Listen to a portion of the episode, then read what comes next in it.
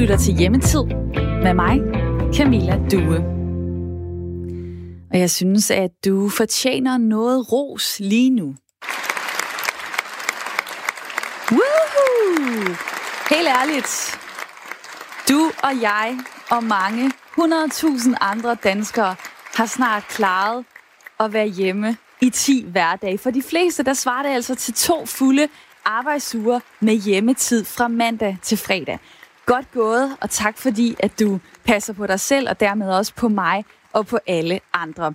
I Sverige, der skal de ikke have en klapsalve, fordi der arbejder mange videre, mens vi i Danmark går herhjemme. Hvorfor er der egentlig den forskel? Jeg ringer til en dansker øh, i Sverige lige om lidt for at høre, hvilke myndigheder han egentlig stoler mest på, gør det rigtige. Jeg vil selvfølgelig også gerne huske at give en high five til alle jer, der gør det, som I plejer. Jer, der går på arbejde og holder vores samfund i gang og hjælper alle, der har brug for det. Også tusind tak for det. Og til jer, der er der jo en særlig god nyhed i dag. Fordi det er weekend lige om lidt, og for de flestes vedkommende, så er den ikke særlig mange timer væk. Man kan jo kigge på uret og sige, jamen er det fem, er det seks timer, så er der, vi, så er der weekendtid og ikke hjemme arbejdstid eller ude arbejdstid. Derfor skal vi i dagens program også lave en fredagsdrink, og der er alkohol i, og derfor så har vi lagt det interview allersidst i programmet, så både min producer Isa og jeg kan stå og nyde den, mens vi lytter til måske din gode fredagssang. Vi har nemlig valgt at gå full on Friday her i dag, hvor vi leder efter dagens sang, som er en fredagssang. Hvilken sang vil du gerne høre for at få gang i den festlige fredagsstemning? En, som måske får dig til at danse i stuen, eller FaceTime med dine venner udbringe en fredagsskål. I med mig, fordi Her på redaktionen, der kommer vi med det her bud. Det er det danske band Jung, med nummeret Hun kommer tilbage. Det kan være, at du har en anden god fredagssang, som du synes, vi skal sætte på sidst i programmet. Så skal du sende mig en sms lige nu og skrive, hvilken sang, der får dig i fredagshumør. Og meget gerne, hvorfor lige den, og husk så også at skrive dit navn. SMS'en den skal sendes til nummeret 1424. Skriv R4 Lav et mellemrum og skriv så, hvilken sang, der får dig i fredagshumør. Og fordi vi har fokus på danske kunstnere, der skal have lidt hjælp med det økonomiske, så øh, er der særlig gode chancer for at få spillet din sang, hvis det er en dansk produceret eller dansk sunget sang. Så kan det være, at det er den, som vi skåler til sidst i programmet. Og lige nu, der er det bedste bud, fordi der ikke er andre, det er altså den her fra Jung.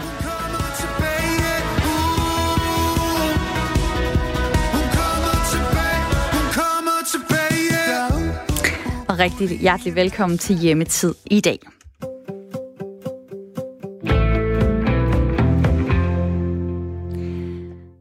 I Danmark der blev vi beordret hjemmetid af statsministeren onsdag den 11. marts, og det trådte så for alvor i kraft mandag den 16. marts, hvor vi også begyndte at sende det her program hjemmetid.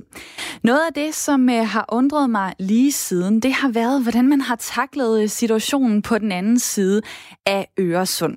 Svenskerne øh, lever øh, lidt mere frit, end vi gør her i Danmark lige nu, og hvordan kan det være? Fordi igen og igen, der har der været artikler om den den her tilgang, som svenskerne har haft. En mindre streng tilgang, øh, tilgang i forhold til at begrænse coronasmitten. I Sverige der er status lige nu, at folk stadig må forsamle sig op til 500 mennesker. Nogle skoler og nogle institutioner er stadig åbne. De offentlige arbejdspladser er i fuld sving, og folk kan mødes på caféer og restauranter helt som de plejer. Og det kan du så se på, Jens Christensen. Velkommen til programmet.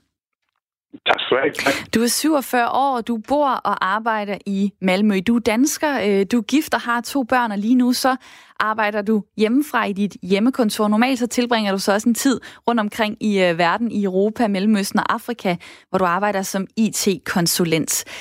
Du har boet i Sverige i øh, næsten to årtier. Har du forstået, hvorfor de svenske myndigheder kører sådan en meget mere løs linje, end de danske gør?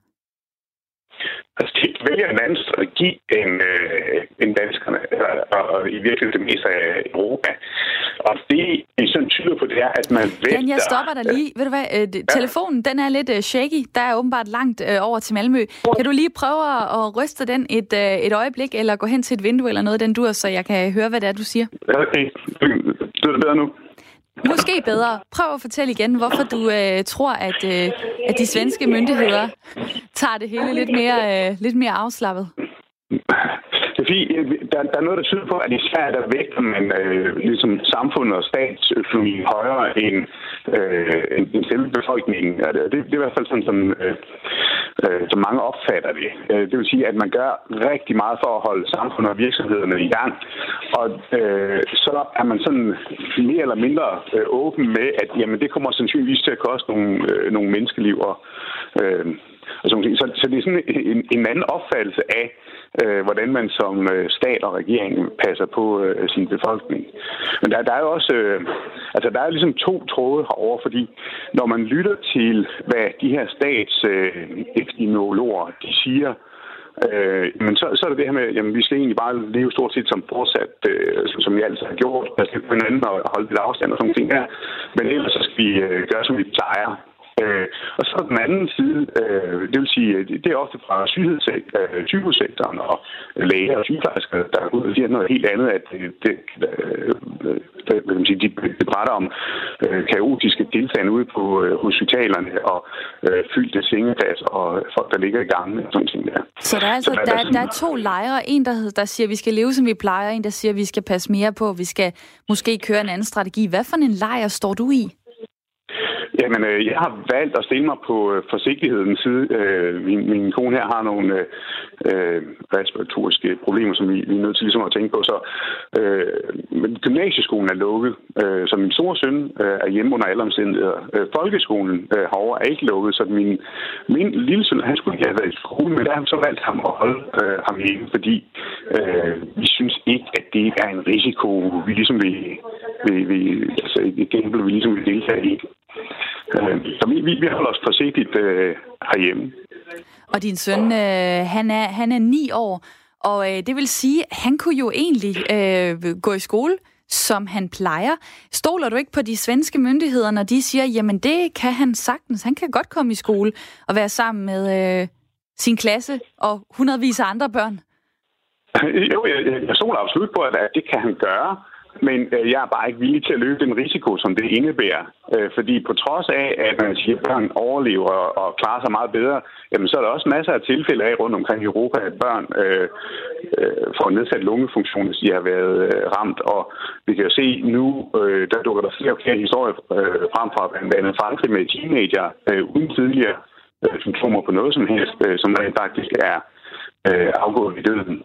Så det, det, er jo ikke, det er jo ikke øh, fordi, at det er komplet ufarligt. Det, det kan godt være, at risikoen er mindre. Øh, men jeg tror ikke, der er nogen, der ligesom vil spille øh, det spil, der, jamen, der er måske bare 1% chance for, at, at det går godt. Eller øh, at, at det går dårligt. Altså, jeg, det, det, det er ikke en chance, man nødvendigvis vil tage med, sin, øh, med sine børn og med sin familie. Det er i hvert fald den beslutning, du har truffet. Der er jo sikkert, øh, der er jo sikkert mange svenskere, der stadig øh, sender deres øh, børn i, øh, i skole, også fordi de selv er i, i arbejde. Hvordan øh, vil du sige, at det ser ud, øh, gadebilledet øh, i Malmø? Er der gang i den, som der plejer at være? Øh, øh, lige med, med hensyn til det med at sende børn i skole, der er, der er nogle flere årsager til, at at svenskerne sender børn i skole. Det er sådan, at i Sverige, der er der ikke undervisningspligt. Der er der rent faktisk øh, skolepligt. Det vil sige, at hvis ikke børnene bliver sendt i skole, øh, mens de er sunde og raske, øh, og skolerne er åbne, øh, så bliver man simpelthen anmeldt til de sociale myndigheder.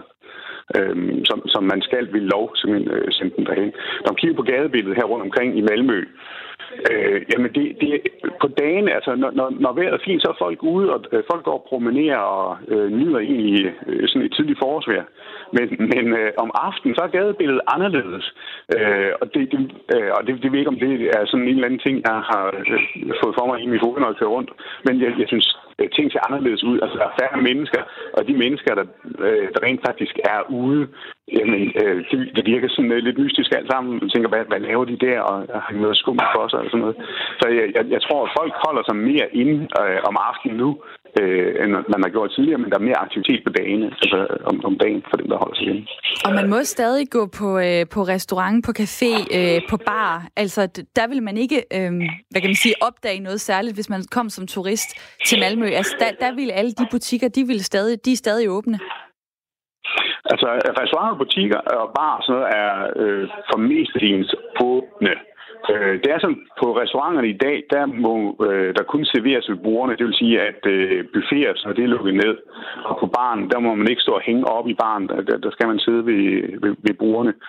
Øhm, og jeg, jeg synes, de steder, jeg har kørt forbi, øh, der har folk, øh, der, der har været øh, du ved, et, lidt, lidt afstand mellem folk. Der, de sidder ikke sådan tæt op ad hinanden ved, ved, ved bordene, men der er måske et tomt bord imellem. Øh, så, så der, der er jo nogen, der, der, der, der, der er forsigtige. Og det er jo også det øh, princip, som øh, man, man forsøger at, ja, som man har udbredt i Danmark. Altså, man må ikke være samlet mere end, end 10 personer her. Øh, skoler og dagtilbud er lukket. Øh, de offentlige ansatte, som ikke har kritiske funktioner, er sendt hjem. Øh, caféer, bar og så videre må kun øh, lave takeaway-mad. Øh, nu var, altså du er dansker, du har boet i Sverige siden 2001, altså i 19 år. Når du ser den forskel på de strenge regler, der er i Danmark, end der, hvor du bor i Sverige, hvad giver det der så af, af fornemmelse af, øh, danskerne? Er, er vi pyldret, eller er svenskerne øh, for, øh, for lidt sindige i deres øh, tilgang til coronasmitten? Ja, jeg, jeg ved ikke, om det er øh, svenskernes tilgang til Øh, smitten. men jeg, jeg, jeg tror sådan helt overordnet, så ser den svenske stat anderledes på, øh, øh, på, på Sverige, end man måske gør i Danmark. Jeg tror, i, i Sverige, der har vi det her med åbenhed, og øh, vi, vi har en meget øh, hvad kan man sige, åben migration og flygtningepolitik øh, herovre. Øh, og det vil sige, at man, man ser ikke nødvendigvis øh, Sverige og det svenske folk øh, som værende noget statisk, som man, man, skal, man skal tage hånd om. Øh, i Sverige opfattes øh, svenskerne, øh, øh, man, man, man opfattes mere som en befolkning end et folk. Altså det vil sige, at men, men jeg tænker på, man jeg tænker, øh, det, jeg tænker, på, en, på en anden måde. Jeg afbryder dig lige, undskyld, men mm-hmm. det jeg tænker på, det ja. er bare den der dobbeltfølelse, du må sidde med. Altså, øh, at du er du er dansk, men at du er jo også på en måde næsten svensk, fordi du har boet der i, i så lang tid. Og, og så ser du to så forskellige tilgange til noget, ja. som faktisk kan ramme din familie, særligt fordi, at din kone øh, er, øh, kan være udsat for, for at blive, øh, ja. blive smittet, og det vil ikke være særlig godt, da hun har nogle respirations, mm. respiratoriske problemer. Øh, hvordan har du det så, når du ser de forskellige øh, tilgange? Men det, det, det har været ret tydeligt øh, kort tid efter, jeg flyttede herover, fordi rent kulturelt, så er vi meget anderledes. Altså danskerne er meget anderledes end svenskerne. Øh, det, det, øh, vi, vi har en anden måde at opfatte autoriteter øh, på, øh, og det vil sige, at vi interagerer anderledes med det offentlige. Øh, svenskerne er meget bogstavtro og øh, følger øh, hver eneste regel øh, til punkt og prikke. Øh, hvor i, øh, i Danmark der er man måske sådan mere løs og, og kan finde nogle mere, øh, jeg vil næsten vil sige, menneskelige øh, løsninger på, på problemer, som ikke nødvendigvis øh, står i, i bogen. Så øh, rent kulturelt, jamen, så, så er vi meget anderledes, og det, det, det oplever man øh, som dansk i Sverige. Øh, jeg, jeg plejer gerne at sige det her med, at der er ting, øh, som jeg kunne sige i, øh, på kontoret i København, øh, som vi få mig fyret lige på stedet, hvis jeg sagde det på kontoret op i Stockholm, for eksempel. Mm. Øh, så, ja, så det, det, vi er anderledes folk. Vi er anderledes, men øh, lige til sidst, altså øh, toiletpapir, er det også noget, som I har hamstret? Ja, vi er med på den her globale kur af toiletpapir. Øh, det er besidlandet det eneste, der kan kurere øh, coronavirusen. Nå, og, nu, og, og, og, dårlig mave. ja, og dårlig mave. Der, der, der blev jo solgt en del øh, toiletpapir. Der var nogle supermarkeder, der tog chancen og begyndte at lave tilbud på toiletpapir herovre. Øhm, øh, og der blev grinet lidt af det i pressen og i medierne og, og folk imellem og sådan ting der, at folk havde købt alt det her toiletpapir øh, hjem. Det var så i forrige uge, bliver det så. Øh, men så var det i, var det i sidste søndag, øh, der var der simpelthen brand på den her øh, Edet-fabrik, øh, som jeg ved, vi kender. Altså det er den største svenske toiletpapirsfabrik. Den brændte simpelthen. Øh, så der er nogen, der sidder ej, det er så bare... de hænderne der med, med det... så lidt Særlig god grund til måske at have nået at, at hente noget, og øh, på den anden side virkelig ærgerligt tidspunkt, at det lige sker. Jan Christensen, tak fordi du var med her. Alright, tak skal I have. Tak. Tak og god dag. 47 år, som øh, bor og arbejder i Malmø og er gift der, bor der sammen med sin familie og der er to børn der hjemme lige nu, som man også kunne høre. Jeg håber, at I fik det hele med. Forbindelsen var af til en lille smule shaky. Øhm, verden over, der, der har der jo været gang i nogle forskellige øh, hamstringer. Det er derfor, jeg lige spurgte ind til, øh, til det her til sidst. Øh, det er ikke kun toiletpapir og, øh, og desinfektionsmidler, som der er blevet hamstret. TV2 har lavet en rigtig fin artikel, som jeg lige vil dele øh, med jer her, hvor, hvor de har talt med folk i forskellige lande om, hvad det er, der bliver puttet i indkøbskurven i deres land. Det er ikke sådan, at det stadig øh, sker. Øh, det kommer ind på, hvor, øh, hvor langt henne i coronakrisen, så at sige, at landene er. Men øh, mens vi i Danmark skaffede toiletpapir og, øh, og æg og gær, så var det øh, pasta og dåsetomater, som italienerne puttede i kurven, særligt i begyndelsen af pandemien, øh, skriver TV2. I Frankrig, der var det baguettes, øh, hvor folk plejede at købe øh, måske et halvt til et helt baguette, så er der flere, der fortæller, at det er fire til fem baguettes, folk så lige skulle købe, fordi så kunne de putte dem i fryseren, hvis der nu skulle komme nogle strengere restriktioner, så man i hvert fald altid kunne få en øh, lunet øh, baguette. Russerne, øh, de må bare ikke løbe tør for boghvede, øh, fordi det er ret høj kurs i den del af verden, så det var det, der blev hamstret. Det er noget, der kan holde sig i rigtig lang tid. I USA så er der blevet købt en del flere våben. Øh, USA-korrespondent for TV2 Jesper Steinmetz siger, at det er fordi folk ikke stoler på myndighederne. Hvis de kommer i en situation, hvor folk vil røve deres hjem for at tage deres mad, så vil de gerne kunne beskytte sig, og derfor så har der altså været øh, øget øh, våbenkøb øh, i USA. Til sidst, øh, tyskerne, de har også haft travlt med at købe lidt ekstra ind, særligt mel, sukker og dåsemad, mens englænderne bare ikke skulle gå glip af langtidsholdbar mælk, skriver TV2 så kan du tænke over, hvad du ville øh, putte i kurven lige nu, hvis, øh, hvis du havde brug for at, øh, at skulle kunne putte noget på lager derhjemme. Vi er på udkig efter øh, dagens sang i dag. Det er fredag, solen skinner næsten over hele landet. Det gør den i hvert fald over Aarhus lige nu. Og selvom vi er alene i vores lejligheder og huse, så kan vi godt fejre, at foråret er her. Og derfor har jeg spurgt jer, hvilken sang vil du gerne høre for at få gang i den festlige fredagsstemning? Mads skriver her, øh, Freitag med Magnus Millang. Intet starter weekenden bedre end Narkodak og LOL. Det er dansk dynamik, når det er bedst. Der er også en, der skriver her, det er Mia. Venligst lad mig høre Mambo Number 5, for den får mig til at live op og danse lige meget, hvor jeg er, om det så er et supermarked eller andre steder. Eller lyse timer med Alberta, den er så smuk og en rigtig hyldest til vores dejlige forår. Venlig hilsen, Mia. Og har du lyst til at komme med dit bud på en fredagssang, en der kan få dig i godt humør, så skal du sende en sms til 1424, skriv R4, lav et mellemrum og skriv så, hvilken sang, der får dig i fredagshumør, og skriv også lige, hvad det er, du hedder.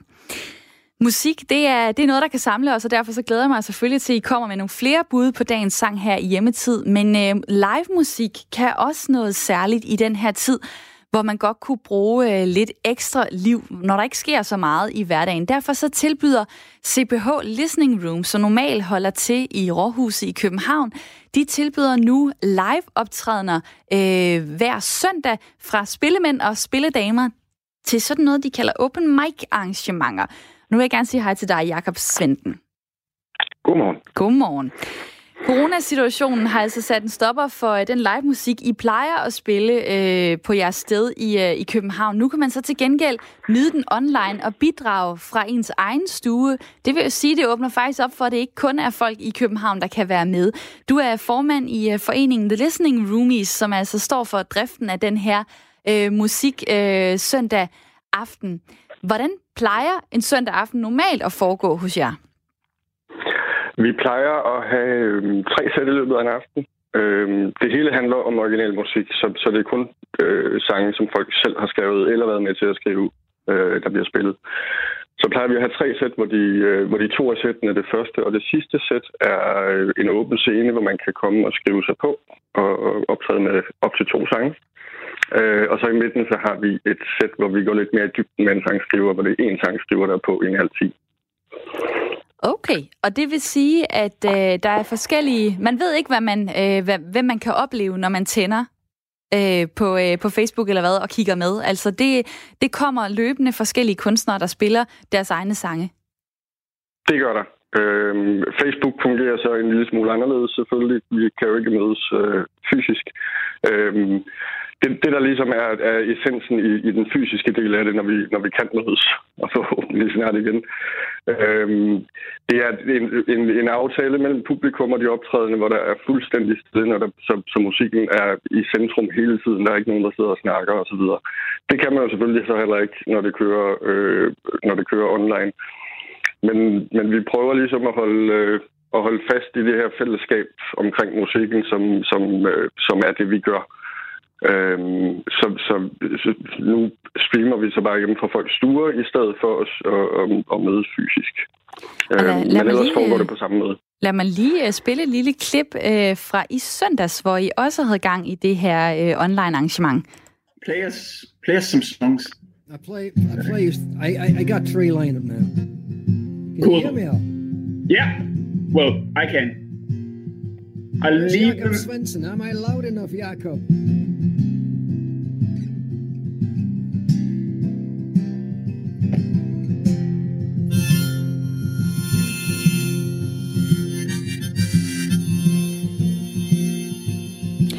Så det, man lige hørte i starten her, øh, det var en snak, tror jeg, mellem, øh, mellem dig og øh, kunstneren, der skulle til at spille. Hvem er det? Vi, vi hører lidt dejlige mundharmonika her.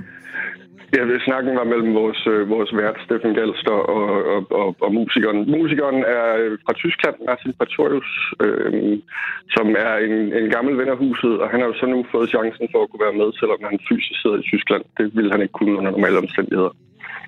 Hvad er det egentlig, det giver, at øh, det foregår på den her måde, at det ikke er det der normale koncertsetup, men at folk kan komme ind og spille en, en øh, måske to-tre sange, og at man kommer igennem øh, forskellige musikere? Jamen, det, det giver... Altså, der er, jo både, øh, der er jo både fordele og ulemper ved det. Man kan sige, at ulempen er, at, at vi mister øh, øh, kontakten mellem publikum, altså den direkte kontakt mellem publikum og de optrædende. Den er jo den, den er ligesom væk. Der er selvfølgelig et kommentarfelt, hvor folk skriver og, og, og, og, og, og laver virtuelle klapsalver og så videre. Men, men der mangler den, det, vi mangler lidt den direkte kontakt, og det, det, sådan er det. Det kan jo ikke laves om lige nu. Øhm, fordelen, kan man sige, det er, at, at, at lige nu har vi øh, en mulighed for at overskride de fysiske begrænsninger, vi normalt har. Så vi har øh, sidste uge havde vi folk med fra Kanada og Sverige og Tyskland og forskellige steder i Danmark. Øh, I den her uge har vi øh, vores, vores featurekunstner, som får mere tid end de andre, øh, sidder nede i Athen. Så det, så det giver nogle muligheder, som vi ikke har under normale omstændigheder. Øhm, og, og så giver det os mulighed for at opretholde det fællesskab og, og, og, og, og, og, og en eller anden form for kontakt imellem dem, der optræder, og, og, og det publikum, som, som stadigvæk tuner ind øh, hver søndag aften. Det kunne jo lyde som om, at det her det er noget, som I skal øh, fortsætte med. Altså så stadig have jeres setup op i København, hvor folk kommer ind, og man kan se live-musikken, og man kan sidde og øh, få en øl og, øh, og måske fortælle med nogle af kunstnerne bagefter og sådan noget. Men at det her online øh, setup, det faktisk også kan noget, fordi det åbner op for, øh, for folk fra, fra hele verden, der spiller musik til folk i Danmark. Det, jeg vil sige, online setupet kan helt sikkert noget andet øh, i, i forhold til at, at nedbryde nogle, nogle øh, geografiske øh, Øh, nogle geografiske grænser, der er helt naturligt været før. Men vi kommer, ikke, vi kommer ikke på den anden side af den her coronakrise til at fortsætte øh, med at streame. Øh, vi vil gerne have, at folk er til stede. Øh, der er der er et eller andet ved at sidde i samme rum, som man, øh, som man bare ikke kan opnå øh, ved at, at, at streame. Så det her er en det her er for os en mulighed for at, at, at, at fortsætte øh, at fortsætte den kontakt, der er imellem de optrædende og publikum, og, og give folk en chance for at komme ud med deres sange, nogle af den helt nye, øh, og give publikum en chance for at lytte til det her originale materiale, som de ikke finder så mange andre steder. Og hvis man er lidt generet, så er det måske nu, man skal byde til, fordi man kan sidde derhjemme i stuen, man kan gribe gitaren eller sætte sig foran øh, klaveret. Og hvor skal man så gå hen, hvis man gerne enten vil, øh, vil deltage eller vil øh, lytte med øh, på søndag kl. 19? Hvis man, øh, hvis man går ind på, øh, på Facebook og søger efter CPH Listening Room, så øh, vil man finde vores side derinde, og der er beskrivelser af, øh, hvordan det kommer til at foregå øh, hver søndag. Øh, en enkelt ændring i forhold til øh, normalt øh, er, er tiden, hvor man ligesom kan, kan melde sig til for at spille. Det har vi rykket til klokken 16 om eftermiddagen i stedet for lige før showet, fordi at der er nogle... Øh, nogle rent tekniske ting, og folk har, har brug for at prøve deres, øh, deres setup af, for at være sikker på, at lyden kommer igennem og sådan noget. Så sign-up er fra klokken 16, og så går showet i gang 19.30. Så skriver man virtuelt sig på en liste, og så ved man, hvornår man øh, får en tur. Hvor lang tid var det så egentlig, Jacob? Uh, det kommer jo helt an på, hvor mange der melder sig på. Uh, vores normale aftener løber fra, fra 19.30 til omkring 23. Uh, sidste søndag kørte vi til omkring 22.30, så vidt jeg husker. Fra 19.30 til 22.30. Det er også mange dejlige timer med live musik. Jakob Svendsen, tak fordi du var med her. Det var så lidt. Formand i, ja, lige måde. Formand i foreningen The Listening Roomies, som altså øh, står for driften øh, af den her live on, online musik, som man kan høre. Det er på søndag, det er klokken 19, og du skal finde CPH Listening Room på Facebook, hvis du har lyst til at øh, kigge mere på det her. Nu skal vi have et nyhedsoverblik. Her er nyhederne på Radio 4. Regeringen og det offentlige arbejdsmarkedets parter er enige om en aftale for de offentligt ansattes rettigheder i hjemsendelsesperioden på grund af coronaudbruddet. Det oplyser Skatteministeriet i en pressemeddelelse. Alle offentligt ansatte, der ikke varetager kritiske funktioner, blev fredag 13. marts hjemsendt i to uger. Mandag blev hjemsendelsesperioden forlænget til og med den 13. april. Parterne på det offentlige arbejdsmarked har indgået aftaler om de offentligt ansattes rettigheder og vilkår i hjemsendelsesperioden, står der i pressemeddelelsen. Der vil være flere detaljer om aftalen på et pressemøde kl. 11. Coronakrisen har haft stor effekt på antallet af positive influenza A- og B-prøver, som er styrtdykket. Det skaber forsigtig optimisme om danske tiltagseffekt på også covid-19-smitten, skriver Berlinske. Nedlukningen af Danmark har på det nærmeste udryddet den almindelige influenza, viser opgørelser fra to hospitaler i Region Hovedstaden.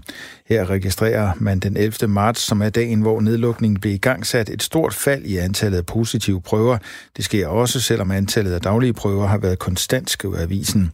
Tallet er således faldet fra 30 til 40 positive prøver om dagen til mellem 1 og 3. Konsekvenserne af den nedlukning, man har foretaget, er voldsomme for samfundet, men dette viser, at det har en effekt i smittemæssig sammenhæng, siger ledende overlæge Finn Rønholdt fra afdelingen for medicinske sygdomme på Herlev Gentofte Hospital. Det virker til, at de færre sociale kontakter begrænser den dråbeinfektion, som jo er smittekilden både ved almindelig influenza og covid-19. Derfor kan disse tal også give anledning til optimisme i forhold til at kunne begrænse covid-smitten, siger han.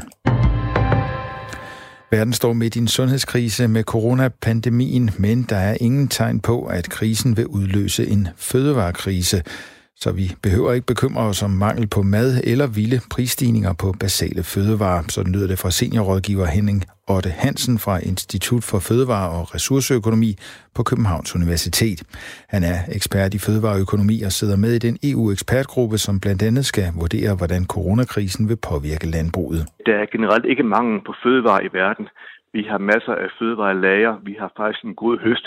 Der er ikke sådan en tegn på, at det kommer mangel på fødevarer, så vi vil stadigvæk kunne opleve masser af fødevarer generelt i hele verden. Så der er ingen grund til panik eller sådan at begynde at hamstre fødevarer i dag. 14. marts blev grænserne til Danmark lukket for udlændinge uden et anerkendelsesværdigt formål i Danmark. Godstransport må dog fortsat krydse grænsen, hvorfor fødevarer altså stadig kan komme ind i landet. Henning Otte Hansen forklarer, at usikkerhed og panik på kort sigt kan få priser på fødevarer til at stige, men ikke på lang sigt vi kan måske frygte nogle, sådan nogle små, umiddelbare, kortsigtede prisstigninger, sådan lidt når folk i panik begynder at sådan hamstre, men der er ikke sådan grundlæggende markedsforhold, der kan øh, forklare en vedvarende høj pris på fødevarer. Så er der højst nogle sådan kortvarige små prisstigninger, men på længere sigt, så er der ikke øh, grobund for øh, prisstigninger eller sådan en øh, fødevarekrise. Han understreger også, at man særligt i Danmark er godt forsynet med madvarer, da det er et af de lande, der producerer flest fødevarer per indbygger. Hospitaler i Slesvig-Holsten er lige nu ved at blive gjort klar til at modtage europæiske patienter med fokus på tætte nabolande som Danmark. De første sengepladser står klar. De venter bare på en anmodning om hjælp. Vi er store tilhængere af at arbejde tæt sammen med vores nabolande, skriver sundhedsminister i Slesvig-Holsten, Heiner Gark, i en mail til Radio 4. Flere tyske delstater, blandt andet Saarland og Baden-Württemberg, behandler allerede franske intensivpatienter smittet med corona. De bliver fået ind over grænsen i helikopter. Dagen i dag bliver tør og solrig. Temperatur mellem 8 og 12 grader varme ved kyster med pålandsvind dog lidt køligere. Du lytter til Radio 4. Mit navn er Thomas Sand. Der er flere nyheder klokken 10.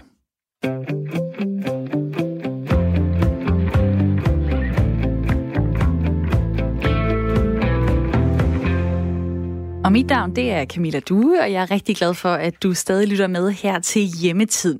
Programmet på Radio 4, som forsøger at inspirere dig og være det gode selskab, og forhåbentligvis øh, lære dig lidt nyt her i de her lidt underlige corona-hjemmetider. Vi er også et fællesskabsprogram, og derfor så øh, leder vi sammen med jer hver dag efter dagens sang.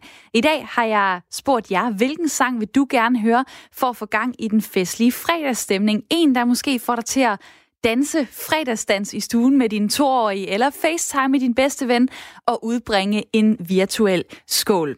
Der er en, der hedder Christoffer, der har skrevet, at han gerne vil høre den her sang. I love to say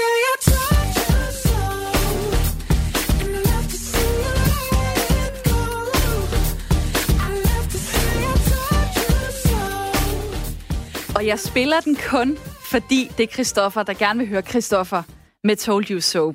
Der er også kommet rigtig mange andre dejlige bud på sms'en. Nummeret det er 1424. Skriv R4. Lav et mellemrum og skriv så, hvilken sang du gerne vil høre. En sang, der får dig i fredagshumør. Skriv, hvilken kunstner selvfølgelig også. Og så skriv også, hvorfor. Vi elsker, når du lige forklarer, hvad det er, du godt kan lide ved den der sang. Der er en, der skriver her, øh, Bjarne Lillers knap en bajer op sang. Det er en god måde at åbne, åbne weekenden med. Venlig hilsen Jens. Så er der en, der skriver, at vi skal da høre Tæskeholdets fredagssang. Det kan ikke være anderledes. Venlig hilsen Rikki.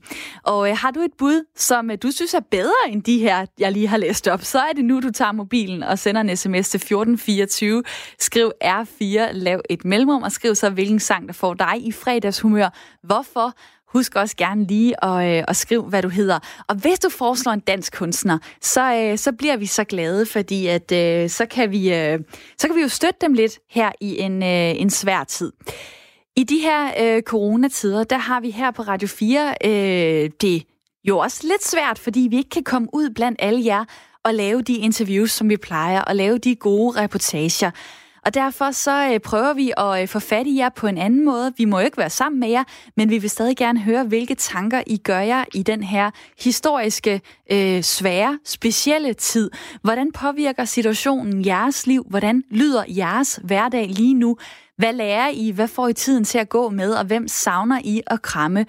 Det kan du fortælle os, hvis du øh, sender os en mail til reportagesnablagradio4.dk.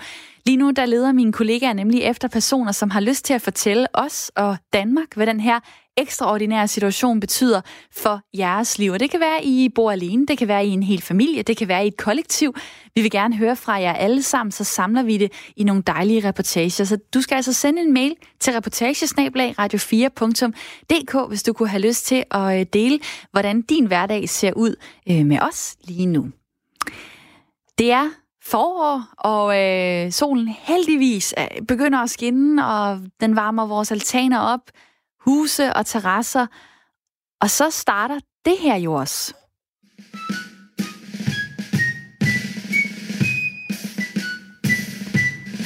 Det er den årlige... Vi og tænker samme tanker. Vi gør alt, hvad der bliver sagt. Vores myer og altid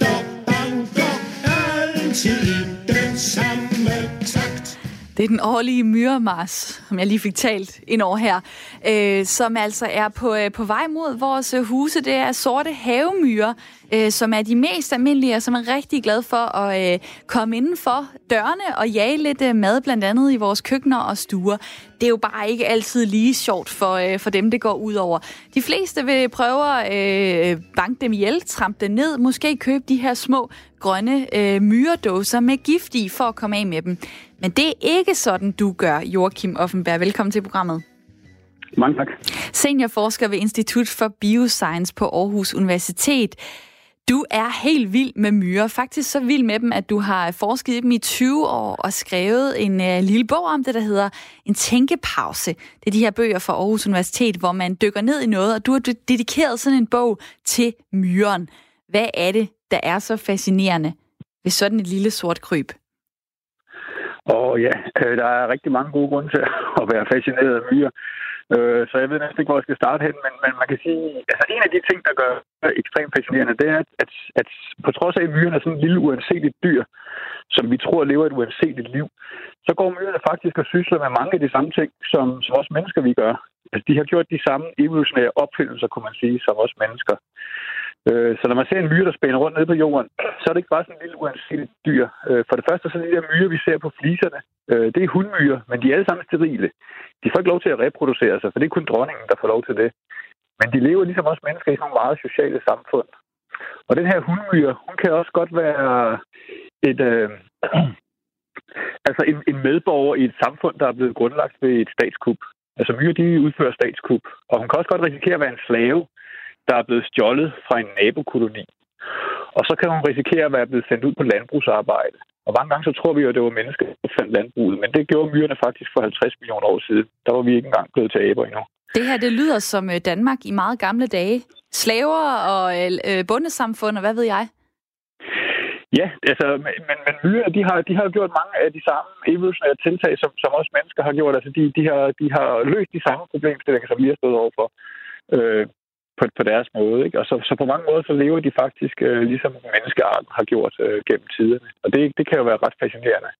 Ja, og hvis jeg må komme med en lille corona-relateret ting omkring myrerne, så kan man sige, at lige i øjeblikket, der udvikler vi jo øh, det, vi kalder for samfundssind, for at inddæmme den her sygdom. Og det ser vi faktisk også hos myrerne. Altså myrerne, de er jo superbrugere på at være sociale. Øh, og vi ved for eksempel, at hvis en myre der bliver smittet med en sygdom, så skal de nok få inddæmmet den sygdom der, fordi øh, den myre, der bliver smittet, den vil simpelthen forlade samfundet helt frivilligt, vandre væk, øh, og dermed undgå at smitte de andre individer. Og Kom, det kommer den også, så tilbage, det, eller dør den så? Nej, det gør den ikke, fordi det er dem, der går faktisk selvmord, fordi myrer de er så specialiserede, så de kan ikke udføre alle arbejdsopgaver selv. Så når en myre den forlader samfundet, så kan den ikke overleve. Så den begår faktisk selvmord for at bremse smitten i det her samfund. Jeg siger ikke, det er den samme strategi, vi skal bruge, øh, men jeg siger, min pointe er bare, at myrer de er også ekstremt dygtige til at inddæmme øh, smitter. det er, i hvert fald, andre, hvor, hvor... Det, det er et nyt niveau af samfundssind, som jeg ja, ikke helt sige. tænker, vi, vi skal nå hen til. Jeg skal lige uh, spørge dig, hvorfor er det, at de lige nu uh, marcherer ind i vores uh, hjem? Hvad vil de der? Jamen, det er simpelthen, fordi de fryser. Uh, nu, nu er det jo, altså sommeren, det begynder så småt at starte, så nu begynder myrerne at, at vågne op. Men det er sådan, at myrer, de er vekselvarme. Det vil sige, at deres krop har samme uh, temperatur som omgivelserne. Og når vi er nede omkring 5 grader, så, så virker øh, enzymerne i myrernes krop ikke. Så kan de ikke bevæge sig. Men det vil de jo gerne. Så, så så derfor så her, hvor, hvor de starter med at vågne op, så søger de ind i husene, fordi der er dejligt varmt. Så kan de bevæge sig, og så kan de starte deres sommerliv. Så, så, så grunden til, at de kommer ind i husene, eller vi, vi ser dem tit, tit komme ind i husene øh, sådan først, hen, øh, først på foråret, og så igen øh, hen, hen på efter. Og, det, og det, det vil sige, når det bliver koldt udenfor. Så det er simpelthen varmen, de søger. Og så kan det jo være, at de møder den her. En flad hånd, der lige øh, gokker dem godt ud af den, og måske dræber dem. Hvis man, hvis man ikke har lyst til at slå dem ihjel, men tænker, jeg vil bare føre dem ud af huset, kan man undgå det? Eller er den eneste måde at, øh, at få stoppet, at man har myrer rundt i, øh, i alle brødposerne osv., at slå dem ihjel? Det er i hvert fald meget, meget, meget svært at holde dem ude. Altså, os, der arbejder med myrer, så vi kalder dem jo biologiens Houdini'er. Altså, de kan bryde ud af en hvilken som helst forsøgsopstilling. Øh, og, og på samme måde, så kan de også bryde ind i et hvilket som helst hus. Den mindste lille spark, øh, så kommer de ind. Og de vil søge ind, så længe de kan få varmen derinde. Så altså, den, den, den bedste strategi, det vil være at varme haven op, men det er nok en lidt dyr dyr måde at gøre det på. Nu hvor du er så myrefascineret, er det sådan noget, du kunne finde på, altså, eller hvor langt vil du gå for ikke at, øh, at skade myrer?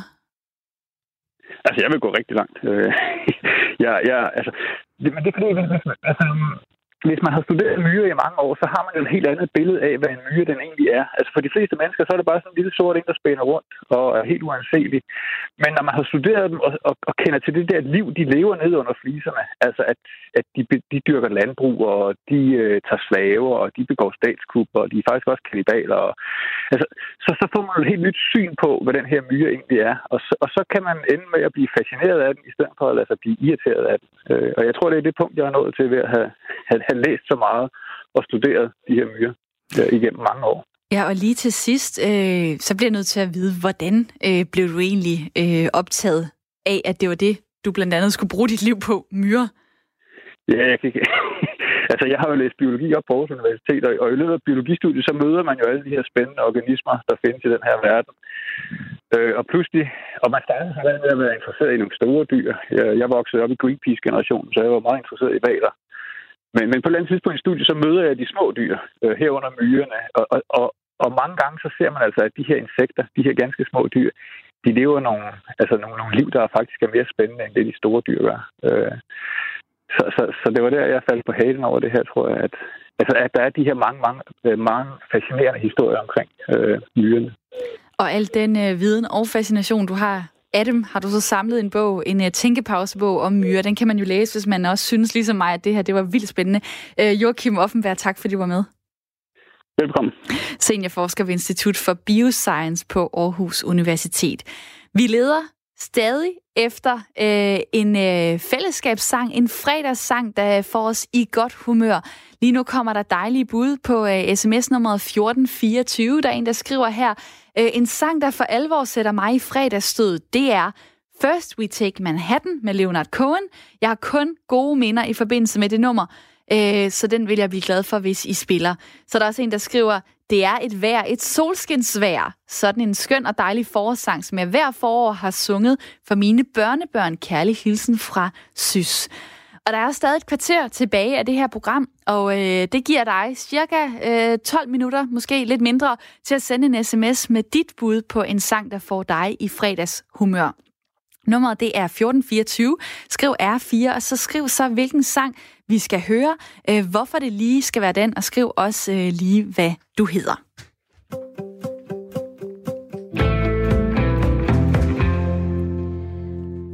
Coronatiden betyder ikke kun øh, aflyste fodboldkampe og koncerter. På lidt mindre plan, der betyder det jo også farvel til fredagsbarn eller fredagsøllerne med kollegaen.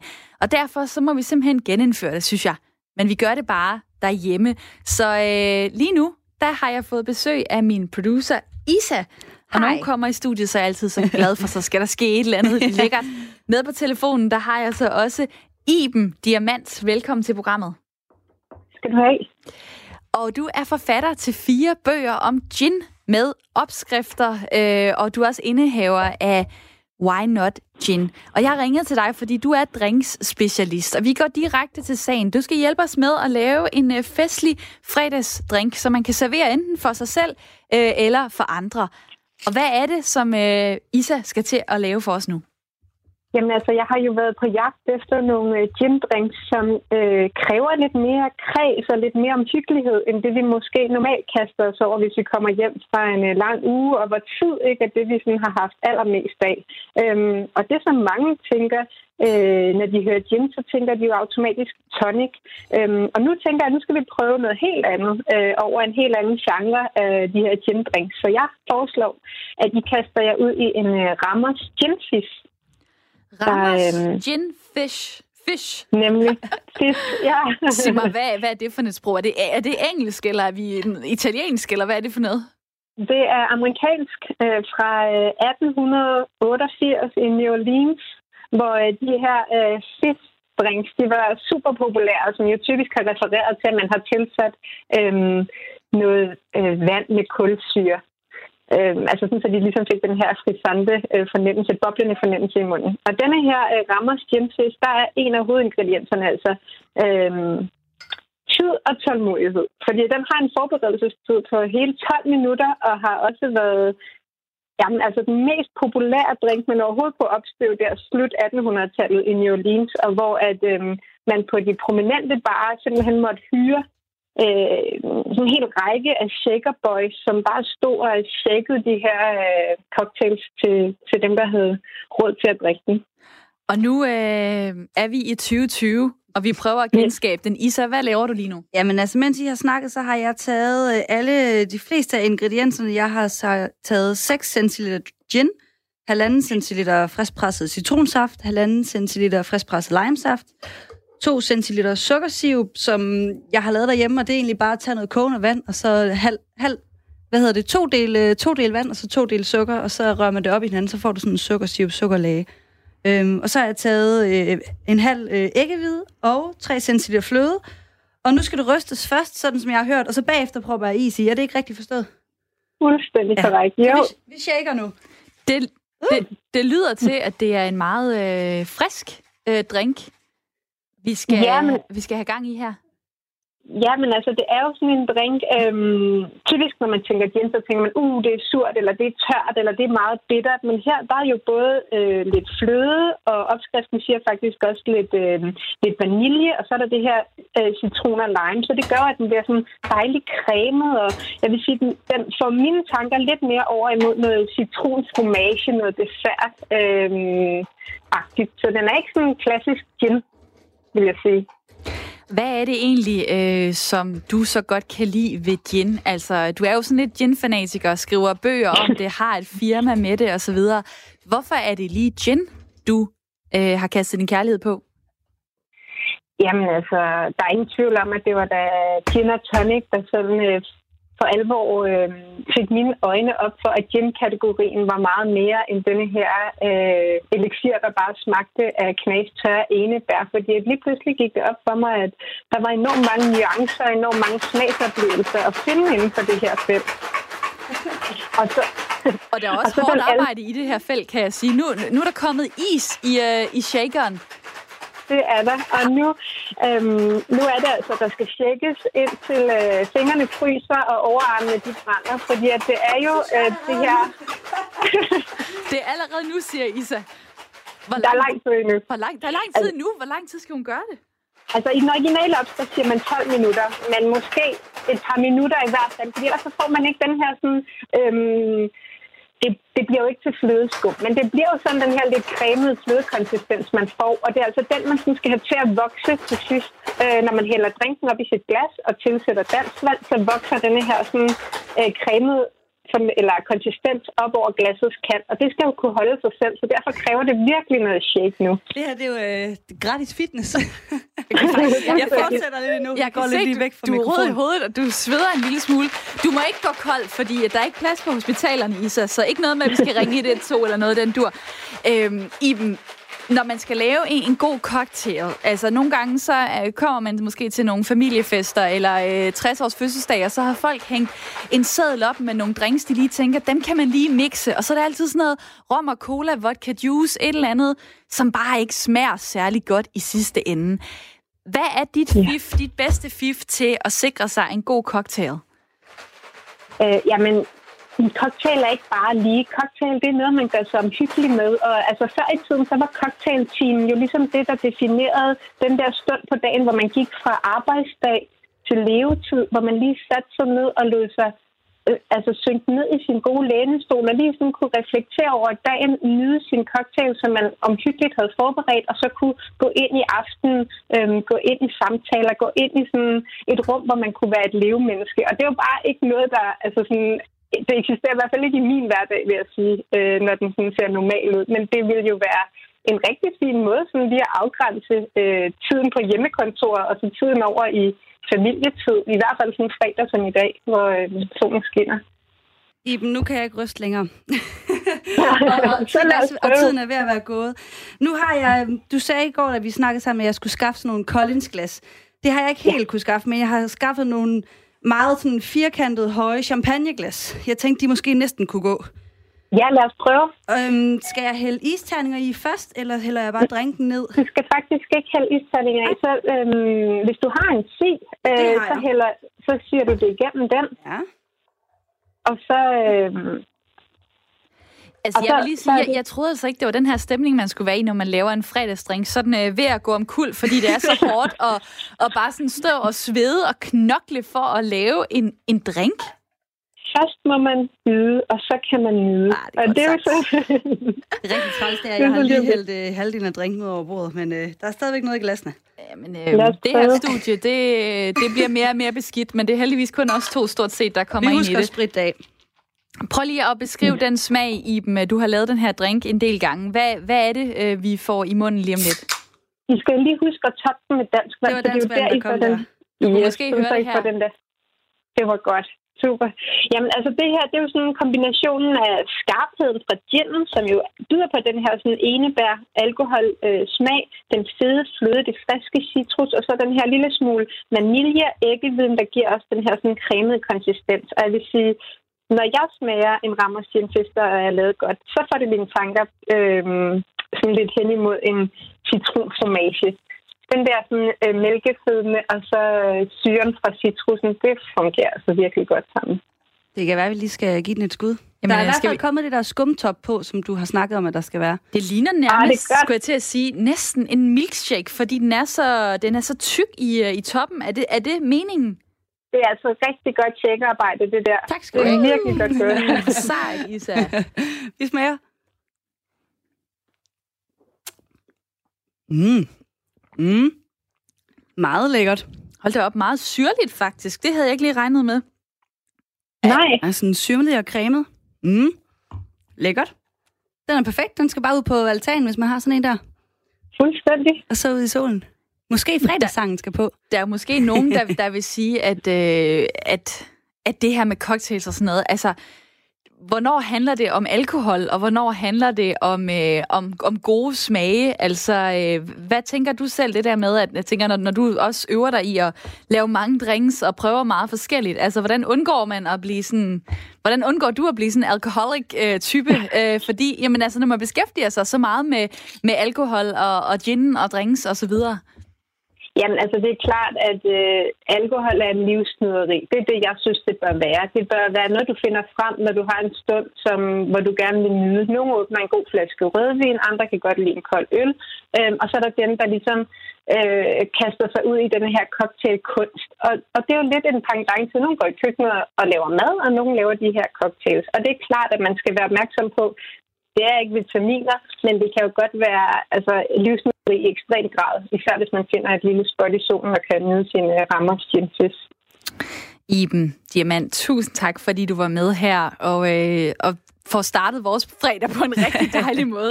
Tak for, Jamen, tak fordi jeg måtte. Tak for din tid. Forfatter til fire bøger om gin og indehaver af Why Not Gin. Og øhm, kan man kan man starte øh, en fredag på en drink og en rigtig dejlig fredagssang? Ja, det kan man, og øh, det er det, jeg har tænkt mig at øh, gøre nu. Fordi jeg har valgt sammen med redaktionen, at øh, dagens sang, det bliver Magnus Milang. Er det sådan, man siger det? Mm, Milang. Med Freitag. Så er der gang Den skulle gerne starte lige her, men det ved jeg så ikke, om den ikke gør. Der er noget med noget... Jeg prøver at spole frem, det var da utroligt.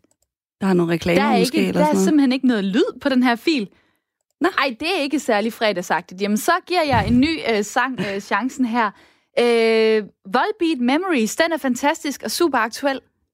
Skal vi prøve at øh, finde den frem, Isa? Vi hører noget Volbeat. Kan du ikke lige sige, hvad, øh, hvad, hvor man kan finde den her opskrift? Så Jo, imens? jeg tænker, at det der sker nu, det er, at vi øh, smider den ind der, hvor øh, vi, når vi lægger vores podcast op, øhm, så kommer opskriften ind. Og også den, jeg havde egentlig også taget med til en alkoholfri drink, men det kunne vi ikke nå. Til børnene, til så man børnene, kan- eller, så eller man dem, der ikke drikker stå og hygge sig. Mm. Så de, øh, de kommer op der, øhm, og, så, så kan man øh, lave den i eftermiddag, når man er fri. Nu ser vi, om øh, Volbeat vil spille her. Nej, det er som om computeren den er gået, den er gået helt død. Den vil slet ikke spille noget musik. Skal vi prøve at sætte en jingle på? Vil den spille det? Ja, det vil den godt. Okay.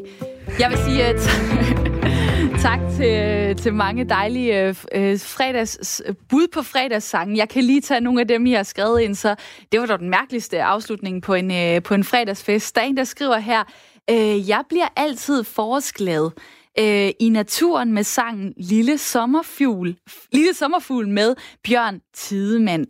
Øh, så er der en, der skriver, øh, hvad med sikken dejlig dag det er i dag med Stig Møller? Jeg har ingen grund, men det er da en dejlig dag. Venlig hilsen Peter fra Odense. Så er der en, der skriver, en sang, der er dejligt dansk. Det bedste, jeg ved, står i højskolesangbogen. En sang, der beskriver ude, leg og natur, og elementerne jord, ild, luft og vand, og fællesskabet og glæden ved naturen og ved livet. Kærlig hilsen, Selina. Så var der jo så øh, budet på, øh, på Volby, der har været bud på en sang for Christoffer, Tæskeholdet osv. Øh, computeren, den vil simpelthen ikke spille noget lyd, så vi kommer ikke til at slutte af øv med den fredagssang, som jeg ellers havde håbet på, mens jeg står og drikker den her Ramos Gin Fish. Fish, ej, den er så at sige. Ramos Gin Fish tror jeg nok, den hedder. Og øh, den, kommer altså, øh, den opskrift kommer altså til at ligge, hvis du går ind på Radio 4, finder vores program Hjemmetid, så kommer opskriften til at ligge der. Og der ligger vi også en, øh, et bud på en drink, du kan lave til, øh, til, øh, til børn øh, uden alkohol i. Og øh, så vil jeg jo også lige huske at, at minde jer om, at alle de andre programmer, vi har øh, lavet i løbet af de sidste øh, uger, i, i her i programmet Hjemmetid, dem kan du finde som podcast. Der har vi haft gang i uh, mange sjove projekter. Vi har lavet cookies, vi har øh, sat tomater over og spire, vi har lavet en surdej. Alle de her projekter kan du sagtens give dig kast med, bare, fordi, at, øh, at du ikke lige har lavet dem synkron med os, så er de stadig øh, dejlige og sjove at give sig i kast med, måske her i løbet af weekenden. Hjemmetid er tilbage med mig, Camilla Due, og med musik forhåbentligvis på mandag kl. 9.05. Rigtig god weekend.